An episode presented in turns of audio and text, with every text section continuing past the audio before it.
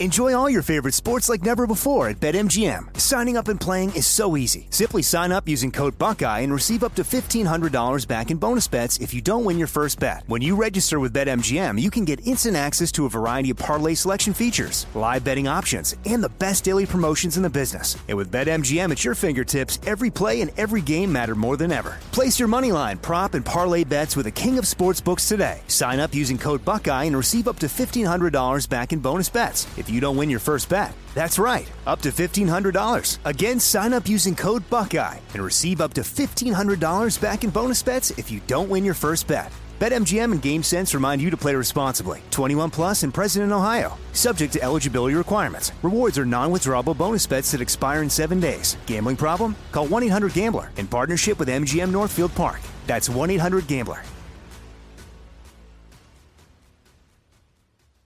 Imagine you ask two people the same seven questions. I'm Minnie Driver, and this was the idea I set out to explore in my podcast, Minnie Questions. This year, we bring a whole new group of guests to answer the same seven questions, including Courteney Cox, Rob Delaney, Liz Phair, and many, many more. Join me on season three of Minnie Questions on the iHeartRadio app, Apple Podcasts, or wherever you get your favorite podcasts. Seven questions, limitless answers. More Than a Movie is back with season two. I'm your host, Alex Fumero, and each week I'm going to talk to the people behind your favorite movies. From The Godfather, Andy Garcia. He has the smarts of Vito, the temper of Sonny, the warmth of Fredo, and the coldness of Michael. To the legend behind La Bamba, Lou Diamond Phillips. When I walked in, I didn't think I had a shot at Richie because John Stamos' picture was already up on the wall. Listen to More Than a Movie on the iHeartRadio app, Apple Podcasts, or wherever you get your podcasts.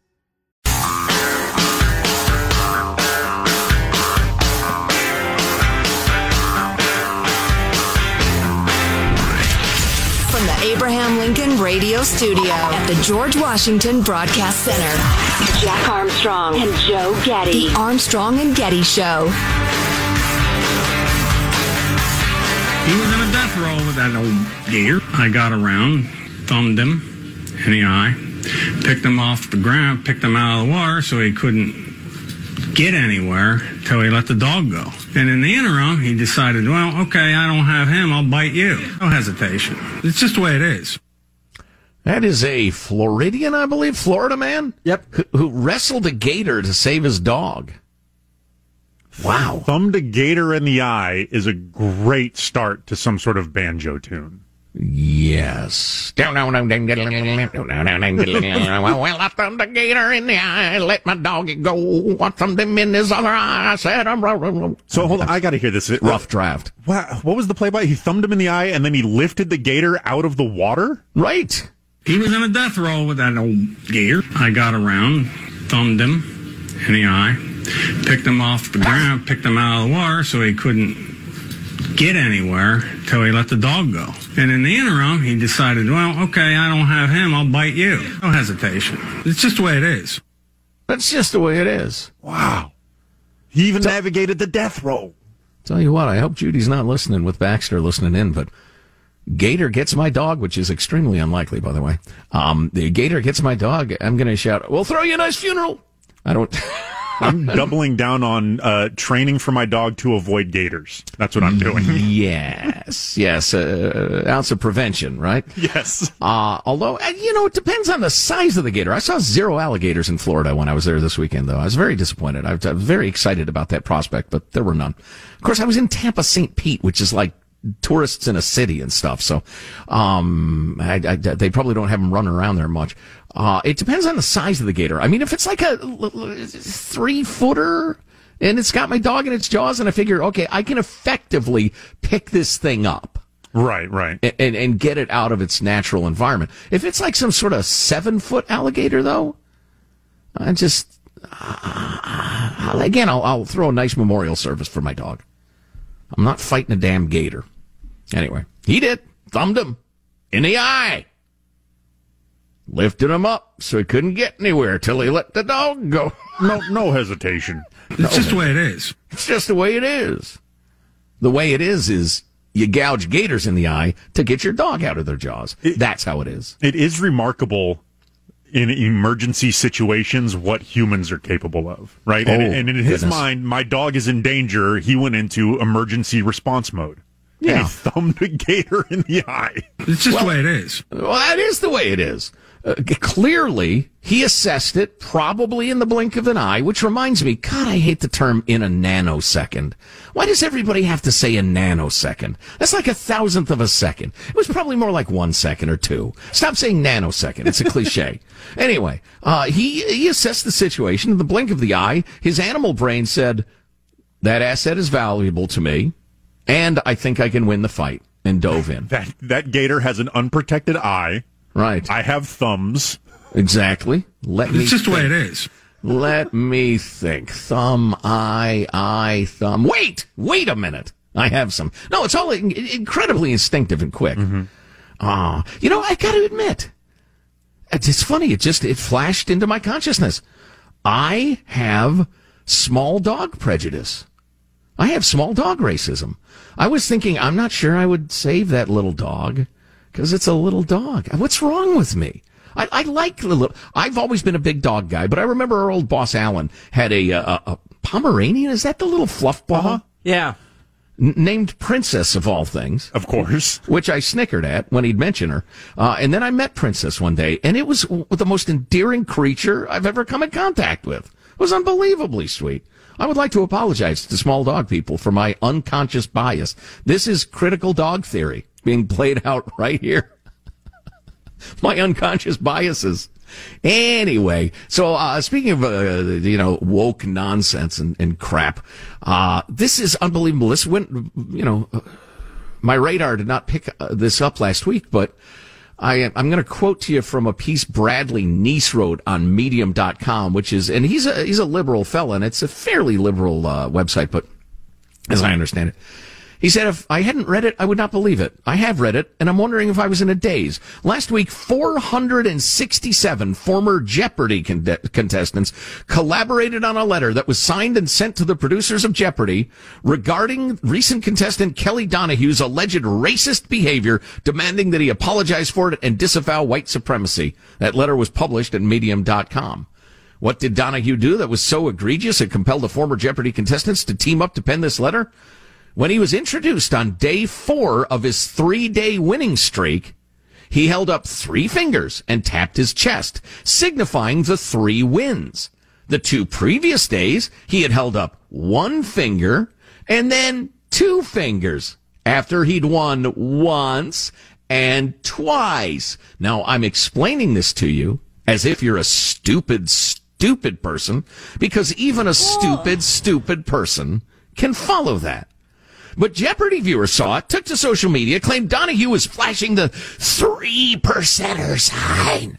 That the far right anti-government group white supremacist Jews. And as these things tend to do on social media these days, particularly in regards to racism, the story got around to the right people. People who have the clout to make the story go viral. People who have the clout to demand something be done about it. We have come full circle the whole white supremacist thing is so boogity boogity boogity. It's the new. You remember this? You remember the alt right, where you couldn't not hear the term alt right less than twenty seven times a day from the corporate media, the lefty media. Just absolutely absurd. Now it's white supremacist, boogity boogity boogity. Which is not to say there are no white supremacists, because they are, and they're nut jobs, and, and the racism is d- despicable and the rest of it. But this has become such a fundamentalist religion to the point there that there were no dissent among the former Jeopardy contestants who signed off on the letter. If there were, they were drowned out by the sheer volume and the anger and the vehemence of the, the other folks. Um, the impetus, blah blah blah, for the uh, the three finger gesture that Donohue made during his introduction, um, blah blah blah.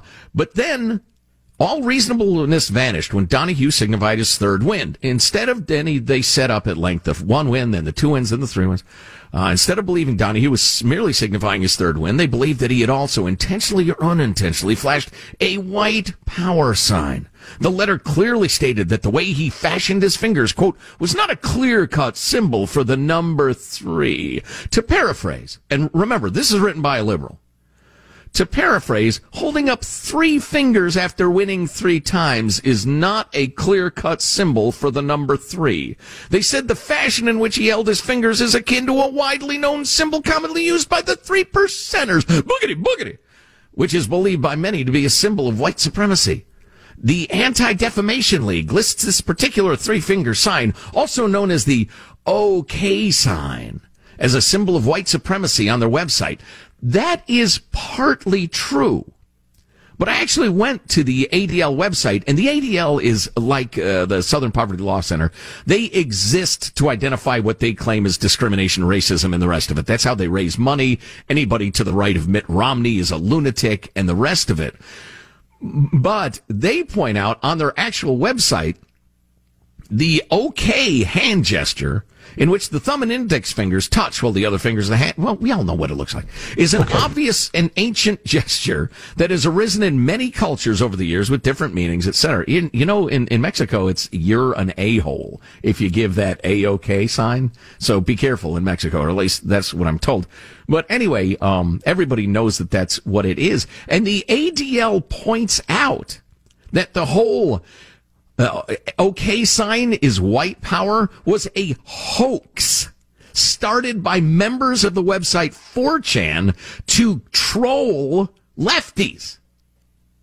It was a joke to arouse lefties to every time they saw the OK sign, which is universal practically in the English speaking world. They wanted you to freak out and say, Oh, they're white supremacists. Boogity, boogity, boogity. But it was a joke. Now, complicating things slightly is the fact that some actual white supremacists thought, you know, it does kind of make a W and a P for white power. Maybe we'll actually go ahead and use that. So, again, to what extent anybody is using it to mean that, nobody knows, and, and it doesn't matter anyway. But getting back to the insane Jeopardy story. Oh, after originally responding to the backlash, the poor contestant guy, Mr. Donohue, he stated on his Facebook page, look, three means three. But he was soon bullied and terrified into removing his perfectly reasonable explanation because the anger and the and the and the, the cries for vengeance were reaching fever pitch and he was afraid and he had to publicly apologize, quote unquote, for the misunderstanding, and he issued a statement condemning white supremacy. Now, getting into Brad Nease's piece, which is uh, it's, it's very nicely written, and and proof that we don't have to hate people we disagree with on stuff because there's plenty of common ground. He says this is where we are in 2021. I hate racism. I stand opposed to it. I've written, written numerous articles on the subject and will write many more. But this has to stop. I believe looking for racism under every rock is as unhelpful and divisive as ignoring its resistance. I'm sorry, ignoring its existence. I'm reading while I'm talking, reading ahead. There's enough in our world to be offended by without manufacturing a story where there is no story, manufacturing racism where there is no racism. The term woke gets a bad rap, but it's one thing to be woke, but this letter and the attitude behind it is something altogether different. It's not woke at all. This is defamation. This is libel. Kelly Donohue, Donohue held up three fingers on Jeopardy to signify his three wins. Nothing more. Nothing should have been more clear cut. Not today. Not in 2021. Few desire civil discourse as much as they desire public and figurative flogging, uh, which is a good point. None of the 467 co-signers, now they're almost 600. This is growing, folks. This stupidity isn't shrinking, it's growing. But he says none of the 600 people got to know Kelly Donohue. Donohue. They merely got wind that he held up three fingers in a way that could be construed as racist. Apparently, if you've been a Jeopardy consistent, you have the ability to gain access to the other contestants. They have like a little club. But nobody reached out to Donohue before jumping to that conclusion. I don't blame Donohue for caving to the pressure to make a public apology and admonition of white supremacy, even though he did nothing wrong, and even though he knows it is he who is owed an apology. He knew what was at stake. He knew he could lose his job, maybe his marriage, his family, and his friends if he didn't. Being a pariah for a few days was enough for him. He knows the climate in which we now live. It's bow or get canceled. Whether you did anything wrong or not doesn't matter. Protesting against the evils of racism is a good thing, but defamation is evil. It's criminal, but not today. In most instances, if there are enough of the right people doing the defaming, no one is off limits. Just crazy. Um, oh, I'll go ahead and read his conclusion because I think it's pretty good. The great divide in our country is not due to any one person. It's due to the people of this country who are hell bent on proving how self-righteous and right they are at every turn, perpetually on the lookout for ways to exalt themselves and condemn others. God can certainly help us, but I fear he's leaving us to our own devices. Please put down your weapons. And that's the point I've been making for a long time. Most of this aspersion casting, rock throwing, canceling, uh, calling people out. It's it's a way. It's people saying, "Look how righteous I am. I'm better than them. I am up here. Look at me, pointing down at them. Look at me. I am pure. They are a sinner." That's disgusting. Jesus warned us against that. If you're an atheist, it makes you look like an a hole. All right. I hope that's reason enough. Good piece uh, by Bradley Nease. The world has gone nuts. Ignore these people. Resist them. Don't be afraid uh, of them and don't apologize to them if you can't. Stay with us. Armstrong and Getty.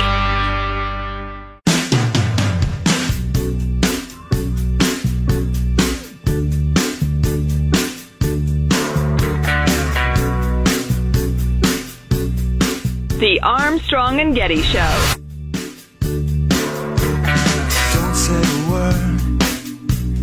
Last one. Ohio State University reported that a massage therapist, hold on, reported that a massage therapist had sex with at least five of their football players. This story was first reported in a pitch to high school recruits.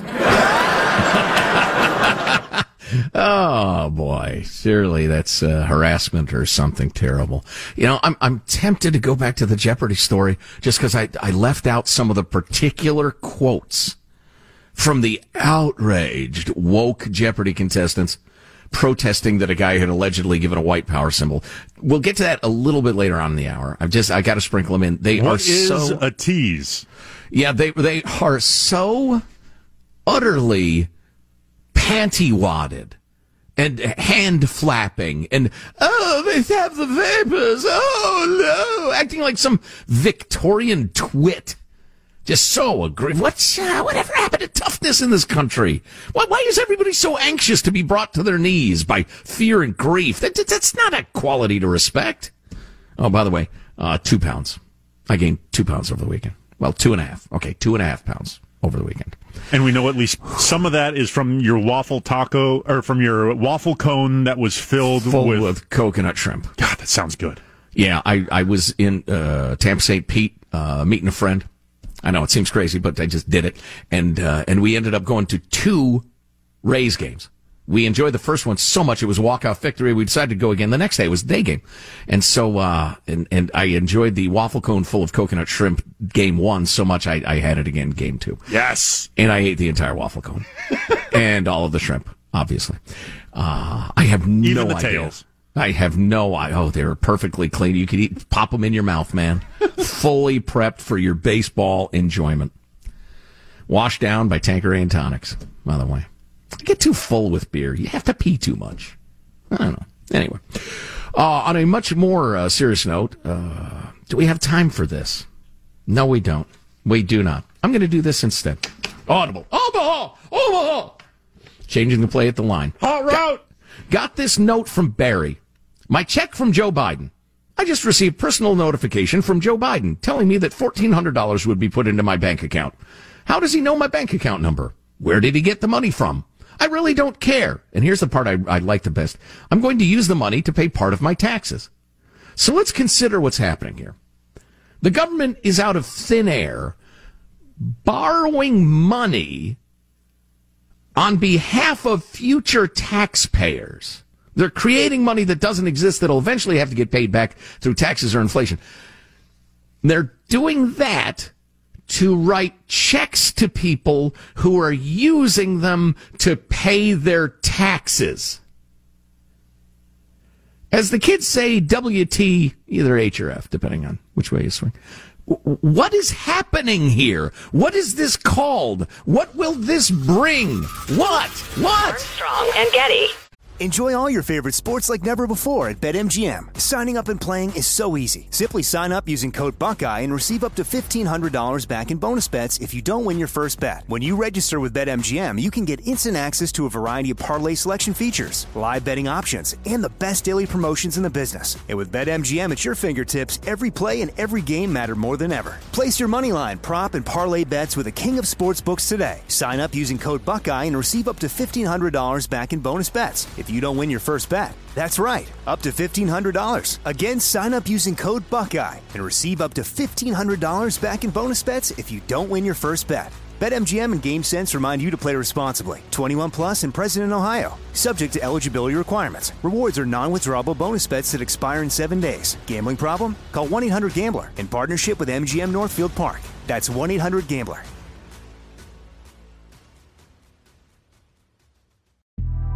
The Big Take from Bloomberg News brings you what's shaping the world's economies with the smartest and best informed business reporters around the world. Western nations like the US and Europe. Mexico will likely have its first female president. And then you have China. And help you understand what's happening, what it means, and why it matters. He'll get his yo yos to Europe in time. But the longer this drags on, the more worry he's getting. They knew that they needed to do this as fast as they possibly could to get a drug on the market as fast as they could. I'm David Gura. I'm Sarah Holder. I'm Saleha Mohsin. We cover the stories behind what's moving money and markets. Basically, everyone was expecting, if not a calamity, certainly a recession. But the problem is that that paperwork, as our reporting showed, is fake. As someone who's covering the market, I'm often very worried about an imminent collapse. So I'm thinking about it quite often. Listen to the big take on the iHeartRadio app, Apple Podcasts, or wherever you get your podcasts. I'm Saleha Mohsin, and I've covered economic policy for years and reported on how it impacts people across the United States.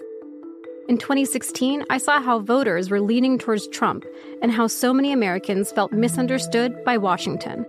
So I started the Big Take DC. We dig into how money, politics, and power shape government and the consequences for voters. It's an election year, so there's a lot of focus on the voters that TikTok is reaching. The initial reaction is like, oh, things are looking so resilient. I don't want to be too pessimistic, but I just don't see the political will down in Washington right now to, to change their tune. I think the American electorate has been signaling that it expects a rematch of the 2020 election. These are unprecedented times.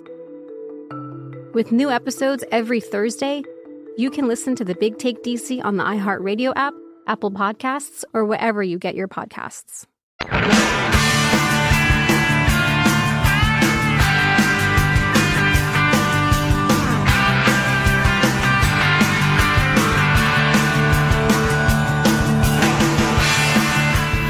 Well, we hope. The Armstrong and Getty Show.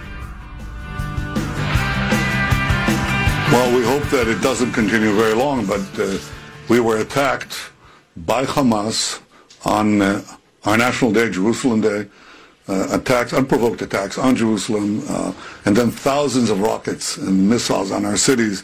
Uh, and I think any country uh, has to defend itself. It has a natural right of self-defense. We'll do whatever it takes to restore order and quiet. Uh, and on the security of our people and deterrence. We're trying to degrade Hamas's terrorist abilities and to degrade their will to do this again. So it'll take some time. I hope it won't take long, but it's not immediate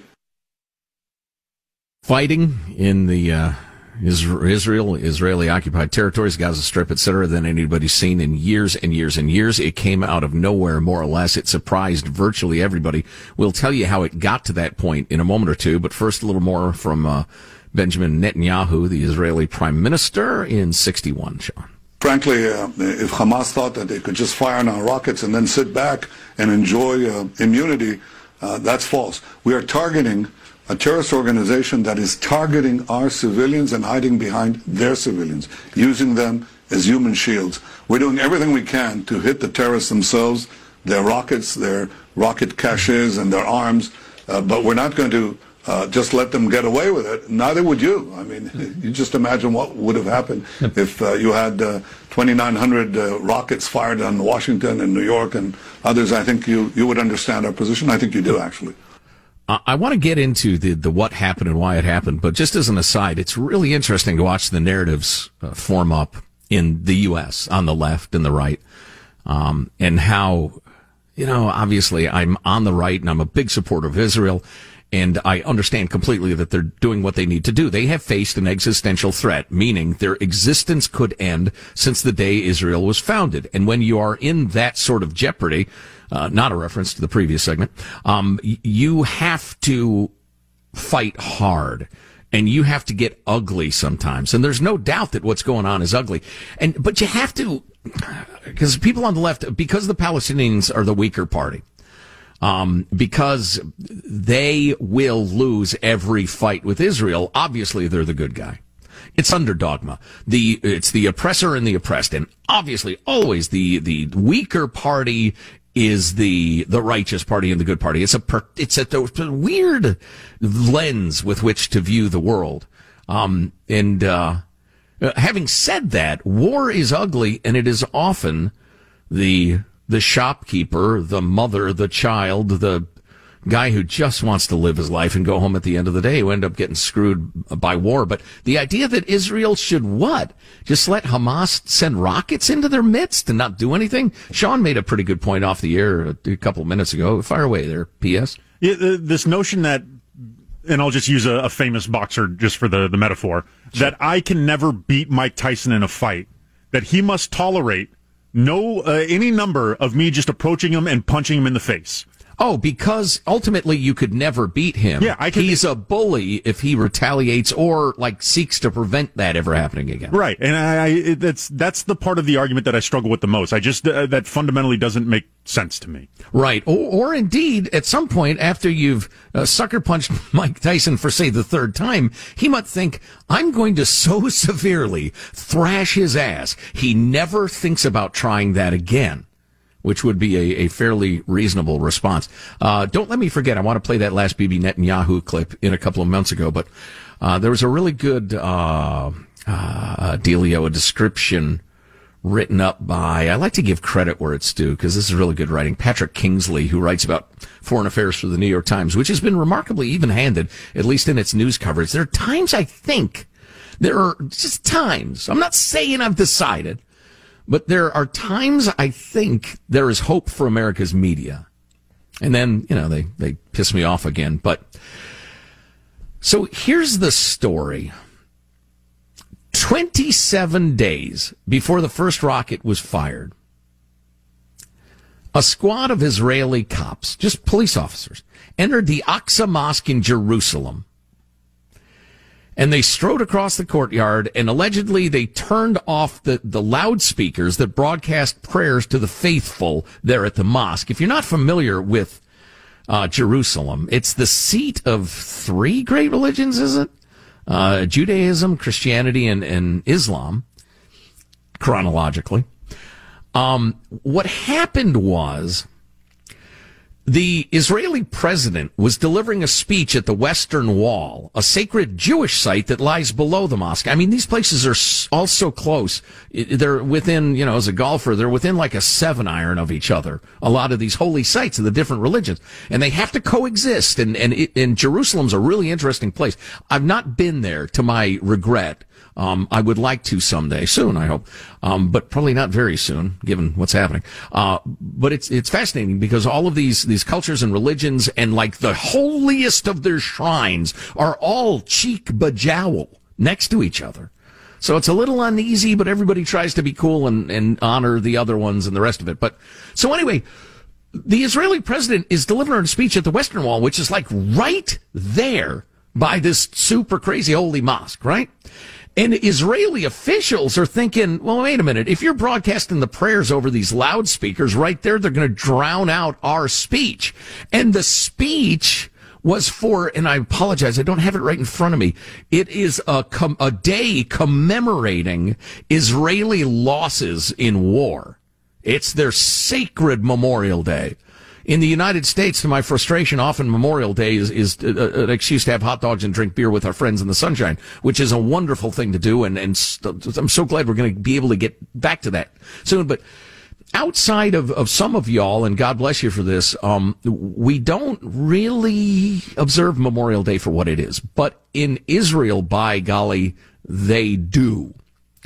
So, anyway, this uh, this was the turning point. The cops going in there in the holy holy mosque and turning off the uh, speakers, no matter what anybody wanted, pissed people off. Apparently, and uh, to quote again the New York Times piece, that deterioration has been far more devastating, far reaching, and fast paced than anyone imagined. It's led to the worst violence between Israelis and Palestinians in years, not only in the conflict with Hamas, which has killed quite a number of people, but in a wave of mob attacks in mixed Arab slash Jewish cities in Israel. So neighbors are turning on each other. It's like living in Portland where people get dragged out of their cars and get beaten down in lawless uh, surroundings because uh, of ideology, or at least downtown Portland.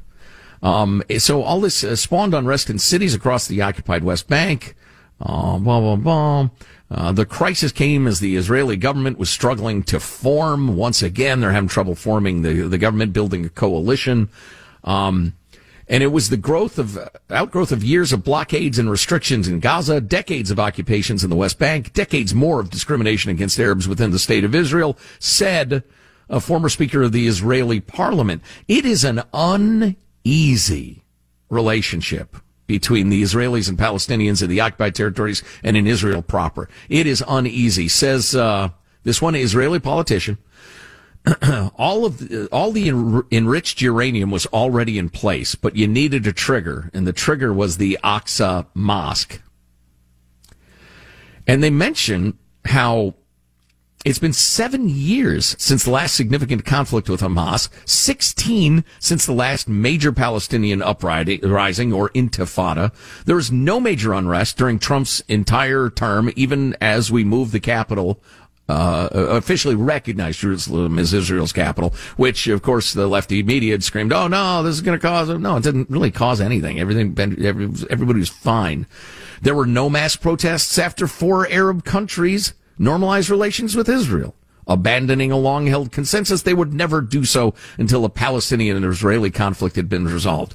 What's more than that, the Israeli military, in private briefings, said the biggest threat was Iran and everything's pretty calm with the, the Palestinians and everything's great. When diplomats met in March with the two generals who oversee administrating uh, Gaza and the West Bank, the pair was relaxed about the possibility of significant violence and celebrating an extended period of relative quiet. Gaza was struggling to overcome a wave of coronavirus. Uh, everybody was looking forward to the first elections in 15 years, including Hamas. And in Gaza, where the Israeli blockade had contributed to an unemployment rate where everybody was pretty tense, um, Hamas's popularity was dwindling as Palestinians spoke increasingly of the need to prioritize the economy over war. So everybody was like, it's, you know, look, let's, let's just calm everything down. Enough with the politics. Let's let's keep everybody safe. Let's do some business. Let's lower the unemployment. Let's make sure COVID doesn't you know uh, uh, kill everybody and the rest of it. And then the uh, the whole speech thing happened. And you know, you got the people on different sides saying different things. Here's this one uh, sheikh. Without a doubt, it was clear to us that the Israeli police wanted to desecrate the mosque and the holy month of Ramadan. Spokesman for the president said, look, we just didn't think it would be cool if the speech got drowned out as he was saluting Israel, uh, Israel's war dead.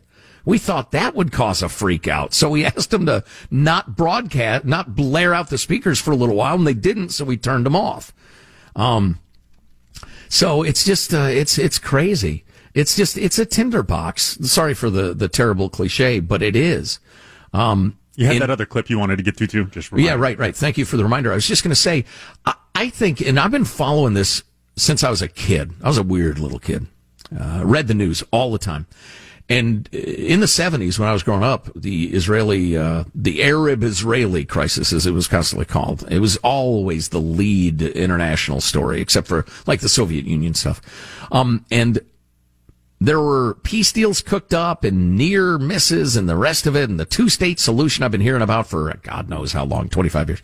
Um, and, and, it is pretty clear to me Israel has just decided complete victory is the only way. I mean, we will, we will have a gentle and uncomfortable peace as long as it's peaceful. But the minute, uh, getting back to Sean's uh, silly Mike Tyson metaphor, the minute somebody takes a poke at us, we are no longer going to have a proportionate response. We're going to whoop them. We're going to whoop them hard and prevent this from happening again. And uh, I think that's what Bibi Netanyahu's saying in this next clip. Now imagine, ask yourself, how is that possible? You see these high-rise towers that are used by Hamas over and over again, they collapse and no one is killed. Why does that happen? Because we, unlike Hamas, take special precautions to tell people, leave the building, leave the premises. We make sure that everyone is gone before we bring down those terrorist facilities. And that's the difference between Israel and Hamas. They deliberately target our cities, deliberately target our civilians. They glorify the death of children and, it, and civilians and old people. They are happy with it. I think they're happy with uh, any deaths that are caused to them. We grieve for every non-combatant loss in Gaza, and we grieve for all our civilians who die in We don't, we're not happy with it, and we try to minimize it. You know, one of the things about uh, getting to middle age is you realize there are some problems that are never solved. You can't solve them. Uh, you just have to deal with them. You have to manage them. You can't solve them. You have to manage them, whether it's a chronic health condition or a, a child with special needs or, or, or whatever. Or, you know, maybe you, you just, you, you come to accept your life a little more comfortably, I think. Uh, and I think Israel now, gosh, coming up on three quarters of a century. Well, no, not quite, but well past half a century after their founding. Um, they're just realizing Israel being stuck where they are, surrounded by the people they're surrounded with, their uneasy relationship with some of the people within their country. That's a problem that will not be solved, and it just has to be managed. And there's going to be no glorious two state solution. Uh, I would, you know, with all due respect to religion and the rest of it, especially in that part of the world, I wish it would just get more secularized. I believe what you believe about God, but quit killing people over it, you know? Um, but again, I believe this, and uh, apologies if it's just a clever saying, but um, if Hamas laid down their arms, there would be no more, no more war. And if Israel laid down their arms, there would be no more Israel. So you can understand the Israeli point of view. All right, something uh, much lighter to come, uh, including the U.S. Army among the main threats that they are ready for. Go ahead, take a guess. Nope, nope, sorry, climate change. The U.S. Army is evidently going to shoot and bomb climate change into submission. The details are next.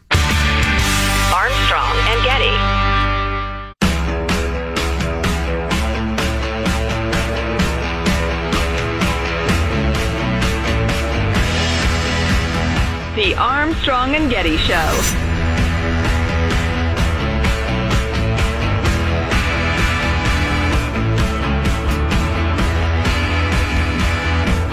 After the announcement, President Biden told Americans to take off your mask and smile, even though take it off and smile is the first example in every workplace harassment seminar. yeah, it's, Come on. Oh, that reminds me, big story out. Uh, I guess Bill Gates was just tomcatting it up at Microsoft. He had a long time relationship with one gal. He was hitting on other ones. He just, Bill, you're the richest freaking guy in the world for like 30 years. Pay some matchmaker under the table to bring you some sugar baby or something. Or, or divorce your, what, you, you can't hit on people at work these days. I, maybe that, maybe he is the geek he seems to be doesn't get that. Hey, you want to, uh, I don't know, go out sometime? I'm the founder of the company and you know I'm married and I'm doing this at work, but hey, I just don't get, I don't, I don't get it. I don't get people. Talking about uh, the Israeli Palestinian conflict. Interesting fact from uh, my old buddy Mike the lawyer. Reggie Jackson and Benjamin Netanyahu went to high school together in the 60s in North Philly area. I did not know that Mr. October and Mr. Right Wing Israeli politics going to high school together. Just makes you stop and think. what? We don't know yet. But you got to yeah. stop and think about it. I, I'm, I'm not coming up with anything at all. And obviously, uh, the situation in Israel is more even, it's even more complicated than I was talking about. There's just, there's so many internal factors on both sides and, and, uh, and Hamas, for instance, whose ratings, their, their popularity have been going down, down, down because of economic problems caused mostly by trading ordnance with the Israelis from time to time, which scr- screws up normal people's lives who just want to make a living and get home to their family at the end of the day. And they were starting to resent it. They felt like, you know, my life would be better if we could just make peace with these people. So their population, uh, popularity is fading. But then with that incident at the mosque we told you about, Hamas sees an opportunity to really seize the day and say, we are your brave defenders and, and, and pump up their, uh, their credibility again. Meanwhile, Bibi Netanyahu, who's hanging by a thread, he can't get a coalition together. He's being prosecuted for various bribery charges or whatever, which seems to be going on and on and on. But anyway, he- he- he's he's starting to lose credibility with the right. What what could give him more credibility than whooping the hell out of Hamas? And so, again, it's so difficult to assess foreign policy decisions people, uh, countries make without understanding their, their domestic policies. Um, anyway, another s- stray note. Uh, my buddy Mike the lawyer, like me, went to a Major League Baseball game over the weekend for the first time in forever. He, uh, in Chicago, saw the Sox take on the hated Royals of Kansas City. I'm kidding. Uh, the Kansas Cityites. I'm kidding. Uh, great finish. They made, but they made us enter a certain gate and stay only in our section of the park. They kept announcing masks required unless actively eating or drinking. And I, from my experience at a ballpark, even though it's outdoors essentially and literally outdoors in Chicago, everybody's spaced apart. Everybody who wants to be vaccinated is vaccinated, but they kept holding up signs. Wear a mask, please. Wear a mask, please. And nobody was in the seats. Well, I think probably 25% of people were in their seats, but, but then we all went to the restrooms like sardines. And when the game was over, we left the park like cattle. Dumb, arbitrary rules. Yep. COVID theater. Ah, so frustrating. Anyway, I promised you I'd pay this off, so here it is. The idiotic, the unthinkably moronic non-controversy over the Jeopardy champion who gave a white supremacist symbol. Boogity, boogity, white supremacist, boogity. Um, and he didn't. He just held up the number three to indicate he'd won three times. Duh this uh, this heartfelt, over the top Harlequin letter written by other past contestants included these phrases. Based on the evidence that we've seen being bandied about elsewhere there's a real possibility he was either giving a white power or a three percenter hand gesture.